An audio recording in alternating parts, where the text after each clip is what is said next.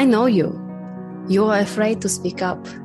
You are scared of what other people think of you. And you blame yourself for what happened to you. I know how it feels because I've been there. If you found me, I'm so grateful you are here. This podcast will give you hope. And I'm your host, Anna Maidanova. And I'm going to hold your hand and provide the guidance. It's time for you to find your why and turn your experience into your biggest power. This is your time now. So lock your door, put your headphones in, and enjoy. Lindsay Gilman, welcome to the world's best trauma recovery podcast. Hello. Thank you for having me. I have a very tricky question for you, Lindsay. Okay. To put you on the spot. Lindsay, how did you feel first when I shared my story with you? Mm. I felt all sorts of things. So, I mean, I felt your absolute resiliency. I felt your strength. I felt your softness and your tenderness. And I felt like I could feel my own story in yours, even though ours is so different. I was able to really connect with you even more. Like our connection, our friendship, our sisterhood grew that much more just in hearing you share your story with me. Because, like I said, even though our stories are different, our road to healing is always the same. We got to go inside. And so we went on that journey together, right? We've both been on that inward journey and it just connected us even more and it made me feel empowered to share my story. And I, I'm so glad you you've said this because so many people are so afraid to share their stories mm-hmm. because of the fear of people will not understand me, people will judge me, mm-hmm. uh, people will think of me, who knows what. Right, right but this is the the beauty of uh, reclaiming your power. This is the mm-hmm. beauty to take the ownership of your story. So mm-hmm. firstly i don't care what people think of me. It's none of my business. And secondly how how much did it help you to resonate to connect with me and to open up? Mm-hmm. it was it was instant you know that it's almost like an invitation you know? So when you share it invites me to share and um, it instantly creates this sense of safety. And um, it, it's yeah it's an invitation it's an invitation to vulnerability.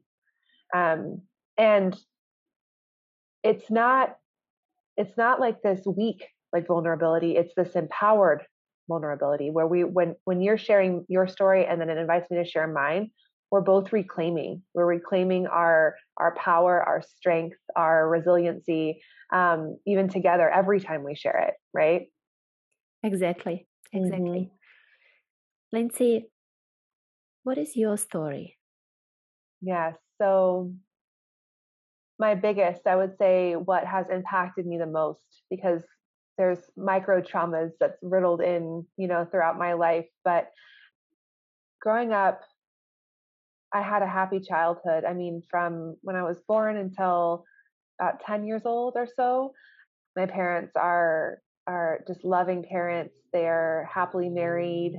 Um, we were always provided provided for and supported, and still are. And um, and right around when I was 10, um, my mom started to go through her own dark night of the soul, and um, she experienced a lot of trauma herself growing up. And so much so that she dissociated it. She compartmentalized it and, and didn't have any recollection of it. And um, she started to experience episodes of, of, of remembering feeling out like her body started to respond she started to feel like uh, she was a uh, her body wasn't hers and, and that she was kind of dissociated out of it and experienced a lot of depression, like unable to get out of bed, crippling depression. And right around 10 years old, I everything was fine the night before that I can remember. And I woke up in the middle of the night, like two o'clock in the morning, and I it's I heard I heard a voice say, "Lindsay, go get your dad," like loud, like it it penetrated me. It shook my room. It shook me awake. I, I don't remember ever that ever happening to me before, and it's not like I heard things or or anything like that. And and so I got up and I went into my parents' room and went and got my dad. And sure enough, my mom wasn't in bed. Uh, we we went downstairs and we saw her, and she was not herself at all. Like not, she wasn't my mom. Like it wasn't like we were talking to her, and she was trying to take her own life. That was the moment that I lost the innocence, my innocence. The moment that my world changed. I never seen anything like that. I didn't understand that somebody would want to, take their own life, let alone my mom. My mom, my dad had me call nine one one, eh, while he was trying to restrain her and trying to save her. I was so young, and I'm on the phone with nine one one talking to the dispatcher, and they're asking me all these questions, and I'm I'm trying to answer them as best as I can, and my little brother wakes up and so I go up to my little brother. I don't want him to come downstairs. And he was just a few years younger than me. Then I remember it was the police that came first. Police showed up first before anybody. And they had to handcuff her to the chair because she was so aggressive. She was so just out of it and saying things I've never heard her say before and words I've never heard her say before. And she looked completely different. Like she didn't look like my mom. So then the the paramedics came and they had to strap her down to a gurney like a stretcher. I was i was i was with my brother and i was i remember reading him a book. Like i was i was trying to make something so not normal somewhat normal. And i remember thinking i remember clearly at like 10 thinking to myself that i shouldn't be doing this. I shouldn't be reading this book this it was dr seuss I shouldn't be reading Dr. Seuss right now. I remember it feeling not okay. And I heard commotion downstairs, and so we had like a, a stair stairway, and you could look down over onto the into the hallway. And I saw them bringing my mom out on the on the stretcher. She looked right at me and looked at me and said, "This is all your fault." And off she went she doesn't remember, you know, she doesn't remember saying that. And, and, um, yeah. I think the state that she was in, you know, me calling 911 or me finding her or whatever, if she, she wanted to die, it was my fault that she was alive. It was my fault. But I internalized that in a way where I felt like all of it was my fault. Like her being so unhappy that she wants to take her own life. I didn't understand trauma then. I didn't understand dissociation. I didn't understand any of that. And, and so all I'm seeing is a mom not wanting to be alive anymore. And so she must not love me, or I must not be good enough, or, you know, I'm not making her happy enough to be a daughter that she wants to stay alive for. And that was the first time that I that, that I saw that. As time went on, there was more and more of that.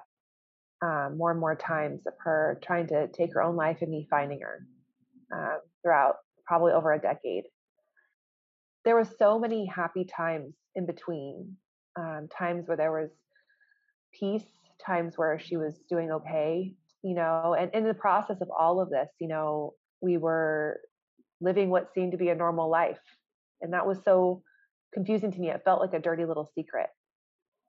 We were active at church and you know my dad was like a leader at the church and you know we didn't talk about this stuff. I didn't talk about it with my friends really that much. And I, I didn't have anyone to talk to. I didn't have a therapist. I didn't have help to navigate any of it. And it felt like whenever I wanted to talk about it, whenever I wanted to to address it, it it was like I was being dramatic or I was bringing up something that they just didn't want to talk about. And I understand it. I understand why they didn't want to. I get it. But I didn't have any sounding board. I didn't have any way of understanding outside of my own way of piecing it together.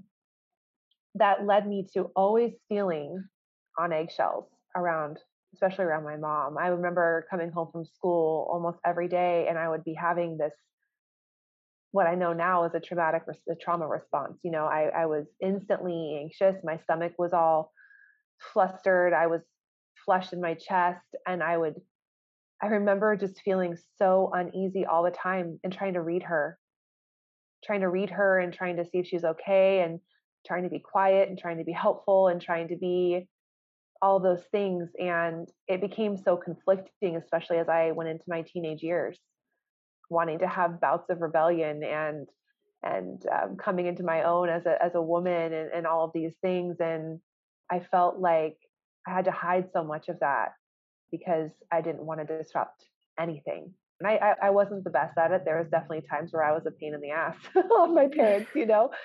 Um, but it it definitely turned me into somebody who was really good at reading people. So much so that I could tell like the moment that their energy just shifted just a little bit and I would internalize it and go, okay, what did I just do? And I would I would replay everything I'd say and everything that I every face I made and every everything. And I'd scrutinize myself so much to where I developed such bad social anxiety.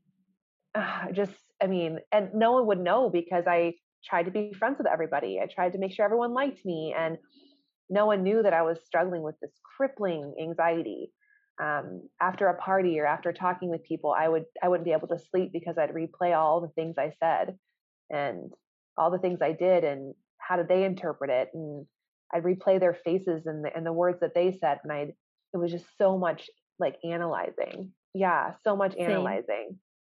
And um, when I would meet potential romantic partners, you know, I I could easily tell instantly what they wanted. Like I knew what they wanted. I knew how they wanted me to be. I knew how they wanted me to act, what to say. And I was so good at doing all of those things in order as a bid for love, like to get love, to get acceptance, to get, um, to get, yeah, that, that knowing that I'm okay enough. And it was so not fair to anybody else. It wasn't fair. I wasn't being fair, but I didn't know how to act any other way. And so people who formed relationships with me didn't get the real me. They got a version of me that I thought they wanted. When inevitably I would end up, you know, not being able to live at whatever standard I put myself at, then they'd be like, well, that's not who I thought you were, you know? I felt like a fraud and I felt like a liar. And I got married. I got married and had had two children. It all started to like I started to crack. All of the the ways I formed myself and the ways that I painted myself, it started to crack. And I couldn't do it anymore. And I ended the marriage in a ways in ways I'm not proud of. From there, I found I found another partner, my husband now. Thankfully, I've been able to go on a really deep healing journey with him by my side. He's been willing to get to know the real me as she continues to unfold. That has been such a blessing in my life to have that space to be able to do that. About four years ago, when I gave birth to my third daughter, my otherwise healthy body said, No more. no more. I'm done. So um, I don't know if you want me to go into that right now or if you want to ask any more questions about what I experienced as a child. We will definitely get back to this. Okay. I have a few questions yeah. for you. Yeah. Have you ever asked your mother what was her trauma? Yes, yes. Um, she she I don't I'm not going to share it here, but yes, I know I know what her trauma is. And I it's been so I knew from a younger age. It was shared with me from a, at a younger age so that I could understand better. But I think I was too young. I think I was too young to yeah. really fully grasp it. And now it's like, well, it makes perfect sense. Like I, I totally understand why she was struggling as much as she was. I have so much compassion and so much empathy. But even hearing it at a younger age, it I know that they were trying to get me to understand, but I, I couldn't I couldn't get it yet. I couldn't I couldn't understand the gravity of it until I actually experienced it myself, right? Mm-hmm.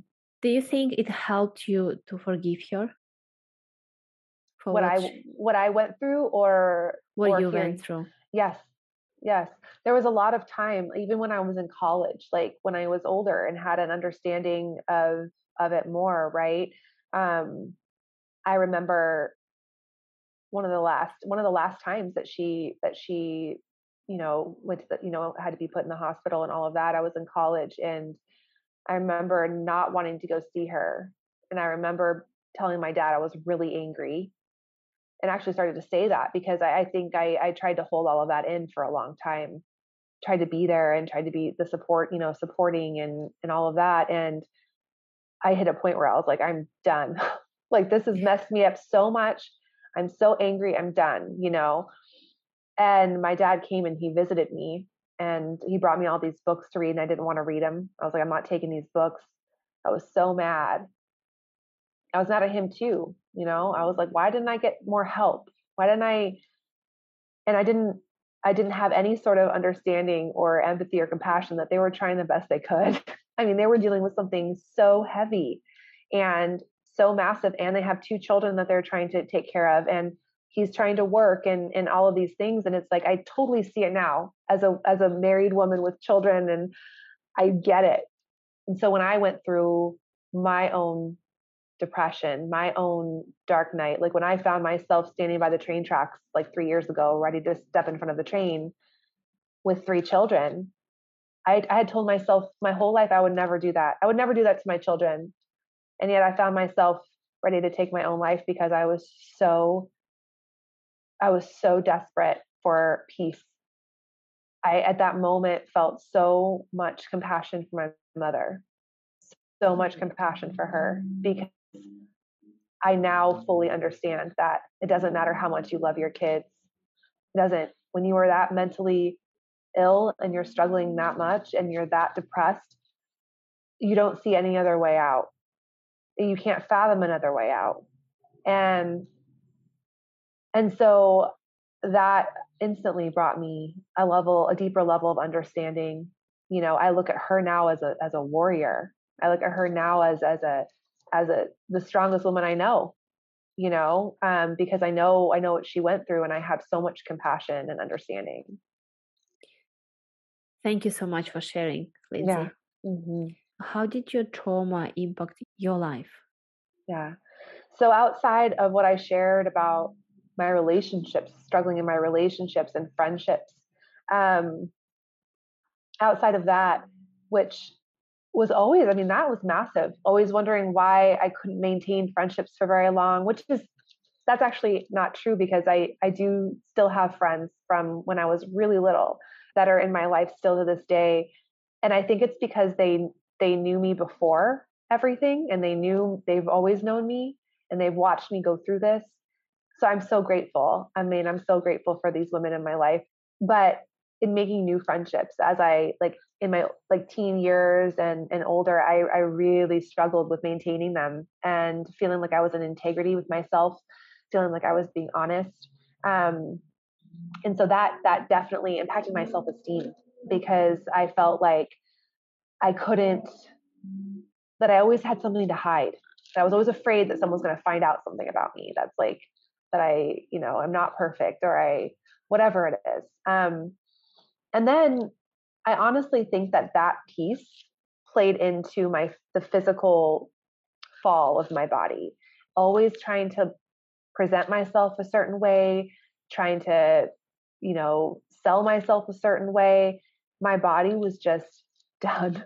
And so I gave, I, I was, I felt like I was healthy prior to all of, you know, about four years ago. I had my youngest daughter, and about four months after I had her, I woke up one morning and I couldn't get out of bed. Like it was like that. I had extreme fatigue, like not just like, oh, I'm tired, but literally like going to the bathroom like imagine you have the flu and you're just like, you're so, you just can't get out of bed and you can't even get to the bathroom and get yourself some water. That kind of fatigue, day in and day out. And joint pain, like my my hands, my wrists, um, my knees, my hips, my back, um, just really hot, swollen joints. I experienced panic. And I think some of that was like, what's going on with my body? Like, I'm panicking, but I was experiencing the kind of panic and anxiety that was so physical. I mean, my my breath would be so erratic, my heart rate would be going crazy. My digestion was terrible because I was so anxious. I lost all my hair. I shaved my head um, because I had lost so much of my hair. My sleep, I couldn't sleep. No matter how tired I was, I couldn't sleep, and that that was one of the more crippling symptoms. Um, being unable to sleep, where you really believe you're broken. You know that the more and more you're not sleeping, the worse and worse you're going to get. I would be so tired, and I would lay my head on the pillow, and I would instantly have this rush of adrenaline, no matter how tired I was and I would get hot and my heart would start to, I could hear it beating in my head. And I would feel like my body was buzzing. Like I could feel my skin and my nerves buzzing. My tongue was so swollen in my throat due to inflammation um, and toxicity that it was difficult to speak and swallow. I was scared I was going to choke on my tongue a lot of the time. Gosh, I mean, there were so many symptoms. It it was terrifying absolutely terrifying. It was one of the scariest times of my life. I went to a lot of doctors and no one had any answers. yeah.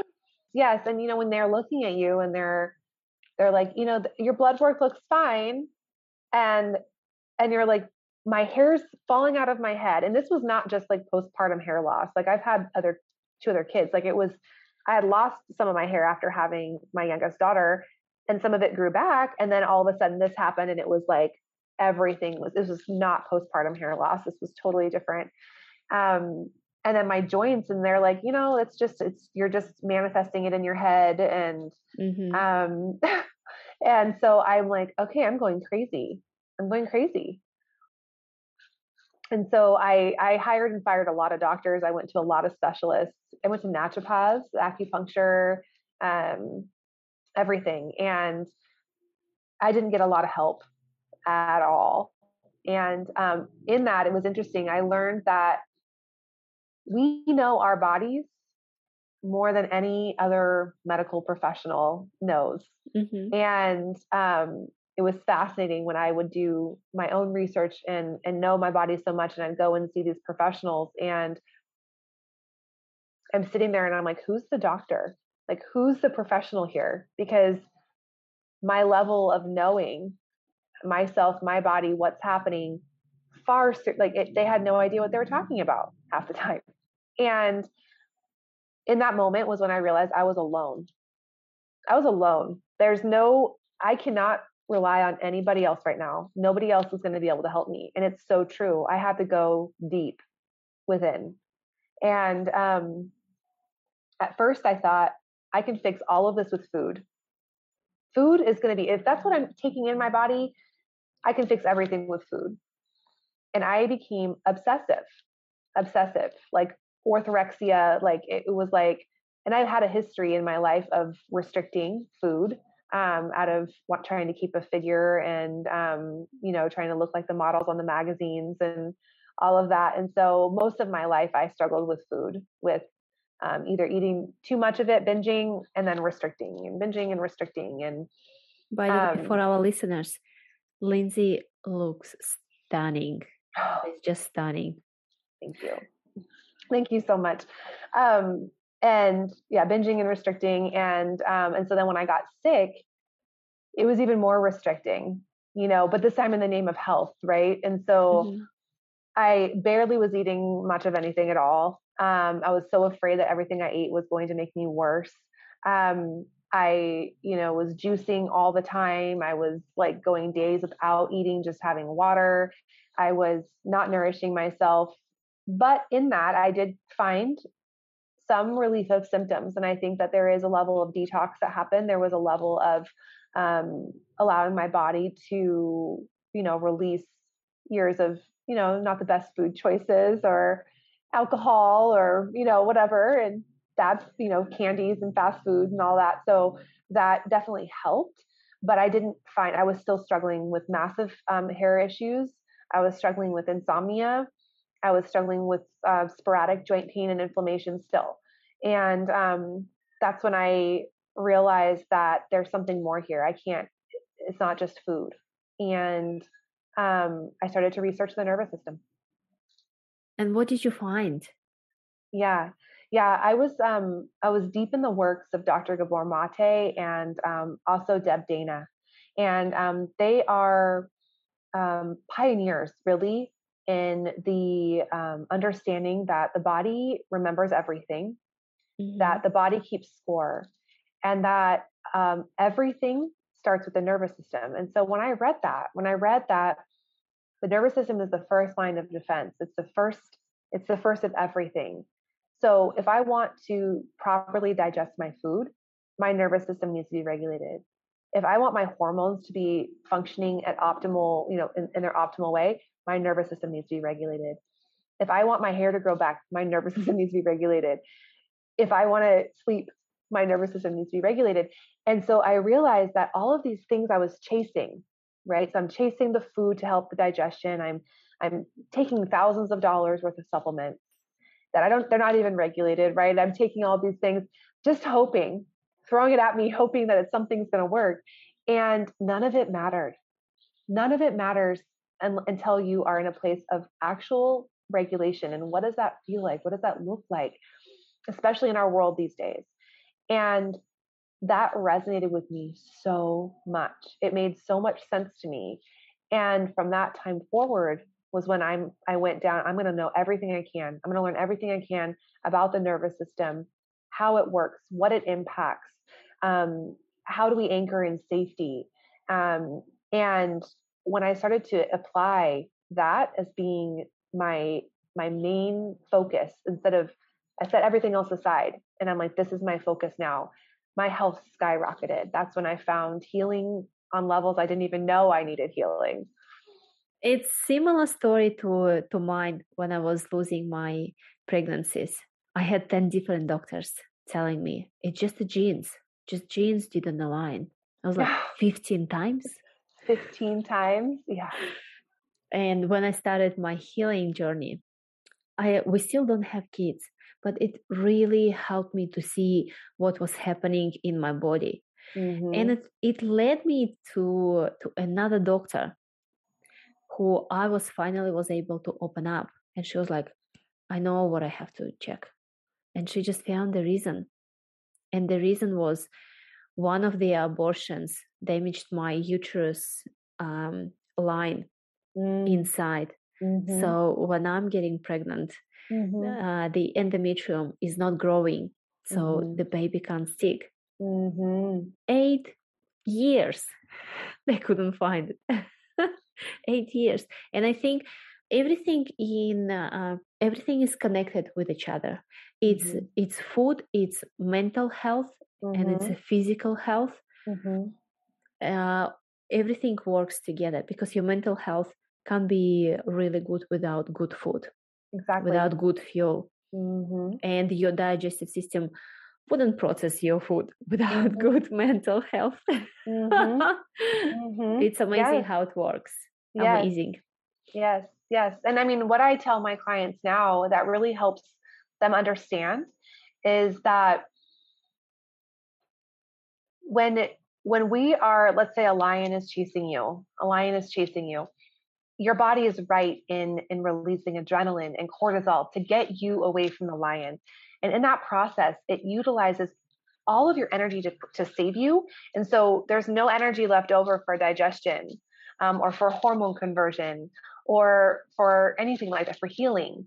And so when we are let's say let's talk about food so when we are about to sit down and eat, and I have a, well, I'll give you an example. A client comes into me and says, I need you to fix my gut. It's not working. I have Crohn's, I have IBS, I have whatever. And I go, you know, what if, what if, let's ask another question. What if your body's actually right in those symptoms? And they've never heard that before because they're heard that their body's broken or that mm-hmm. you know it's that their body's attacking itself or whatever it is. And i go what if your body's right in this in this expression of symptoms? So are you eating when you're calm?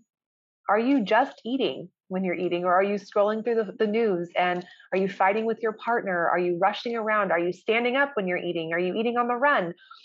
How are you eating? Emotional and, eating yeah. And and every single time they tell me well no i'm not just eating. You know i'm stressed out or i'm rushing around or i'm shoving food down there because i'm you know going to a meeting or i'm you know sitting across from somebody i don't like at work or whatever it is. And in when you're in that state it's no different than a lion chasing you. Your body the chemical reaction is exactly the same. So you have adrenaline you have cortisol the blood's not going it's going to your to your eyes to your heart. Um, it's the enzymes aren't there in the stomach and so digestion is not going to happen. And you want to fix the gut, you want your food to digest.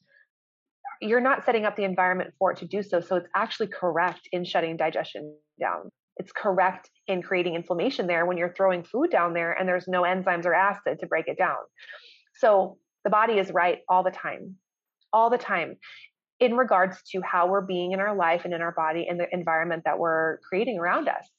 And um, it's actually an empowering way of looking at things and understanding that the greatest love story of all time is the one with our body and ourselves and how much it loves us and that we're participating in it whether we know it or not and that we have a choice and that we can utilize our life as our medicine because every conversation every bite of food every flower every night of sleep all of that is medicine for us, music.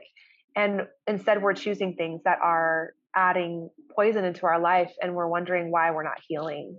And um, our life is so beautiful because it literally, every moment we can choose medicine. And if we do that, every moment we're healing. I can only imagine how many millions of lives you are transforming at the moment, mm. Lindsay. Thank you. And I absolutely agree with you.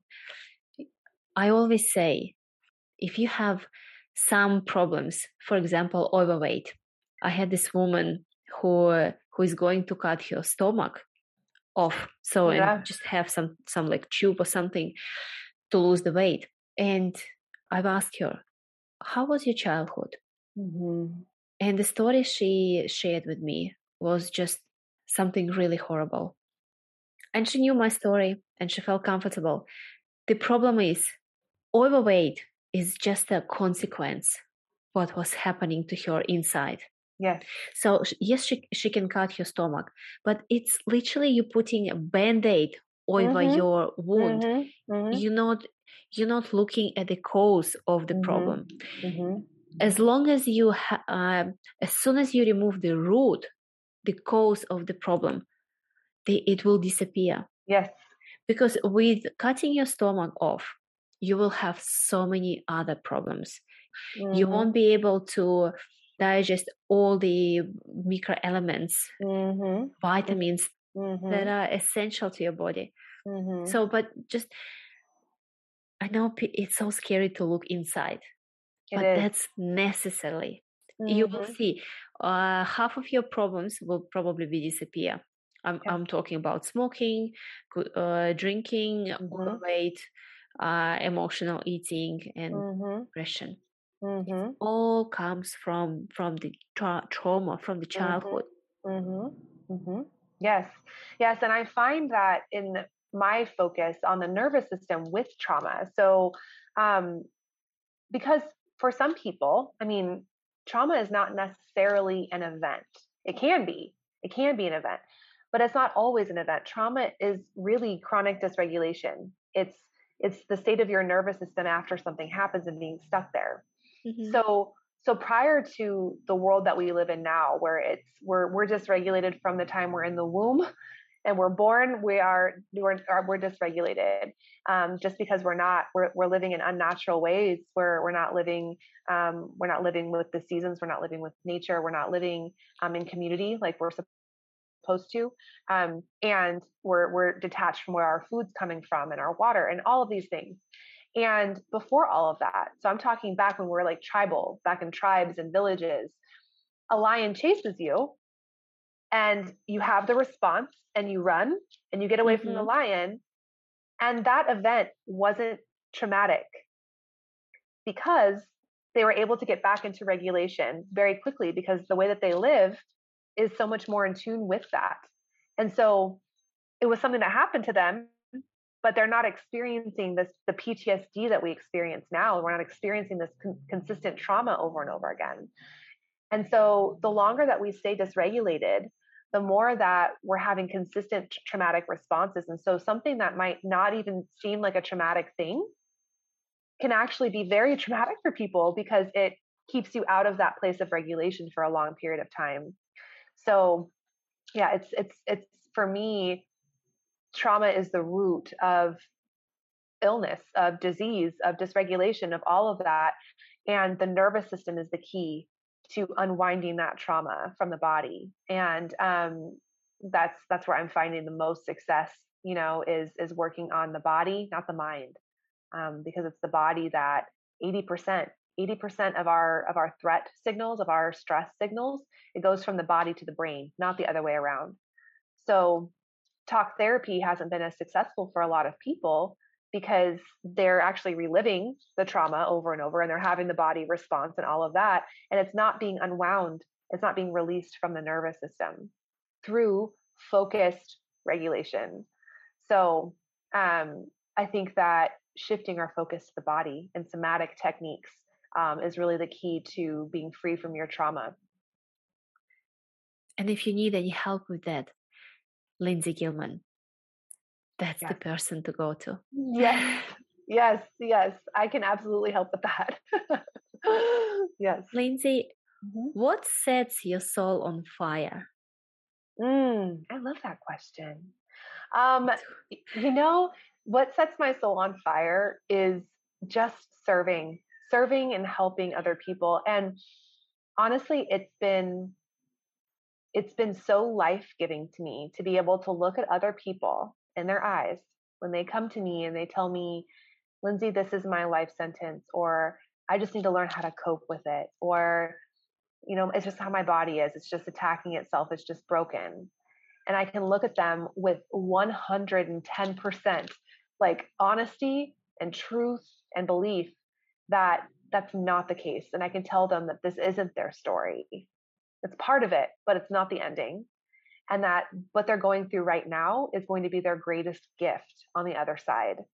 And being able to tell that to people and to show them that there's another way, that what they're hearing from doctors or hearing from family or, whatever, that they're broken, that that's not that's not the truth at all it sets my soul on fire to be able to express the magnificence of the human body, how resilient it is, how beautiful it is, how it's the most divine quantum machine on the planet.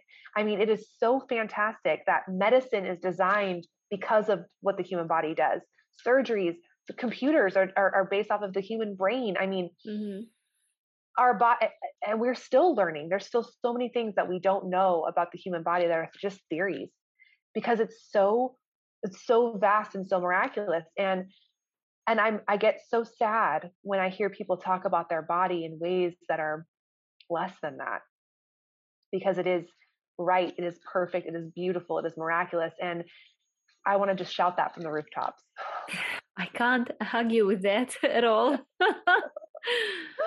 I just want to shout it from the rooftops. So, um, yeah, and, and and really lights my soul on fire to be able to see people improve um, by by shifting all of their energy that they put into supplements or diets or protocols or whatever, and just moving it toward let's get in touch with the nervous system. Let's get in touch with that. Let's learn the language of the body, and let's start to communicate with it, and just to form that deeper connection um, with ourself and our body. And um, that just is fire for me.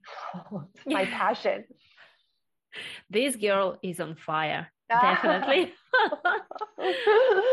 well, something I learned is that, you know, the sweet spot in life is where your passion and your purpose intersect. Yes. So that little spot in the middle. And I tell you what, any hard time that you went through, any struggle, any pain, that's pointing you toward your purpose. And if you can generate passion, passion and belief behind what your purpose is, there's no stopping you. And if that's how you, that's what you pour into, and that's how you serve every day, you're going to be loving your life. you're going to be loving your life. So that's my my message of hope for people. it's amazing message. Thank, Thank you, you, Lindsay. Mm-hmm. Where people can find you? Yeah, so you can find me on Facebook. Look for Lindsay Gilman, and you'll find me on Facebook. Please friend me. Um, I share. I try to share every day um, a little article or post on um, the inner workings of the nervous system and um, different techniques and um, exercises that you can bring into your day to day life. Um, so if you follow me there, you'll get lots of tips and tricks. also, you can find me on Instagram at the Calibration Coach, and if you want to work with me, D- either DM me on Instagram or DM me at Facebook, and um, we'll get you scheduled for a conversation to chat and see if we're a good fit to work together.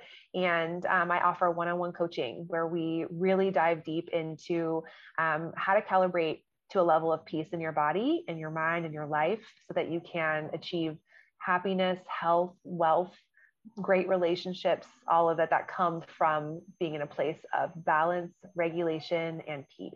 So amazing, amazing. I would highly recommend to check Lindsay's social media out. There are just so many inspiring stories Thank and you. so so much valuable information. Lindsay, before we go, do you have mm. any concluding thoughts? Mm, I do. I do.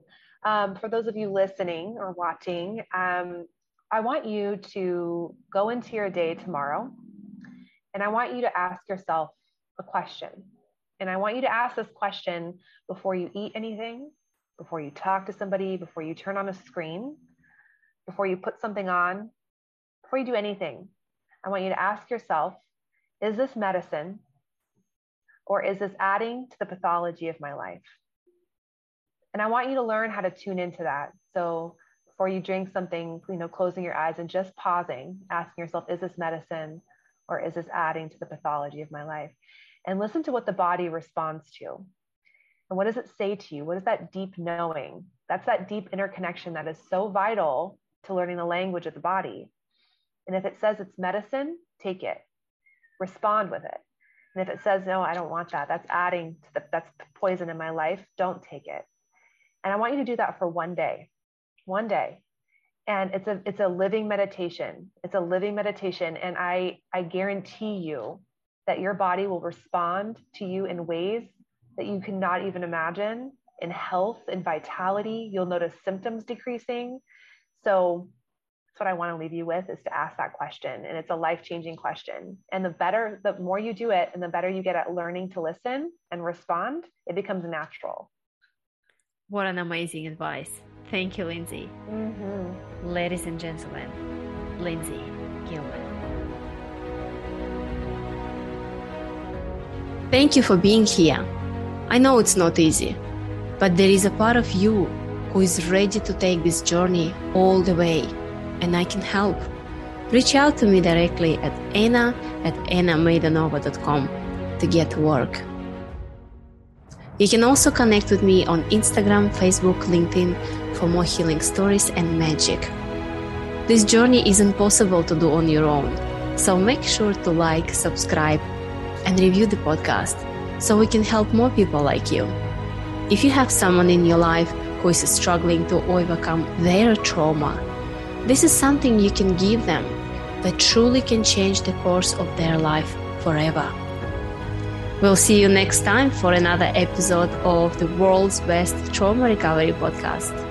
And just remember, you are able to help yourself, and you can do it right now.